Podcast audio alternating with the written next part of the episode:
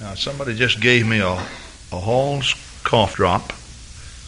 Uh, if I put this in and preach till it's over, will that be long enough?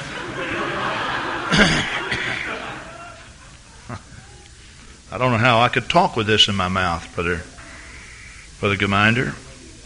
One man uh, used to preach too long, and so his wife started giving him a lifesaver.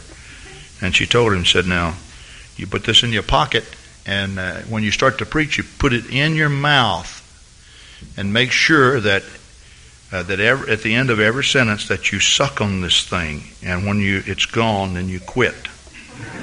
so. One night he reached in his uh, pocket and pulled it out and put it in his mouth, and he preached and he preached and he sucked and he sucked and he preached and he preached, and after a while, he thought, what's wrong with this? He'd gone about an hour and a half, and he took it out, and he had a button in his pocket, and he got a hold of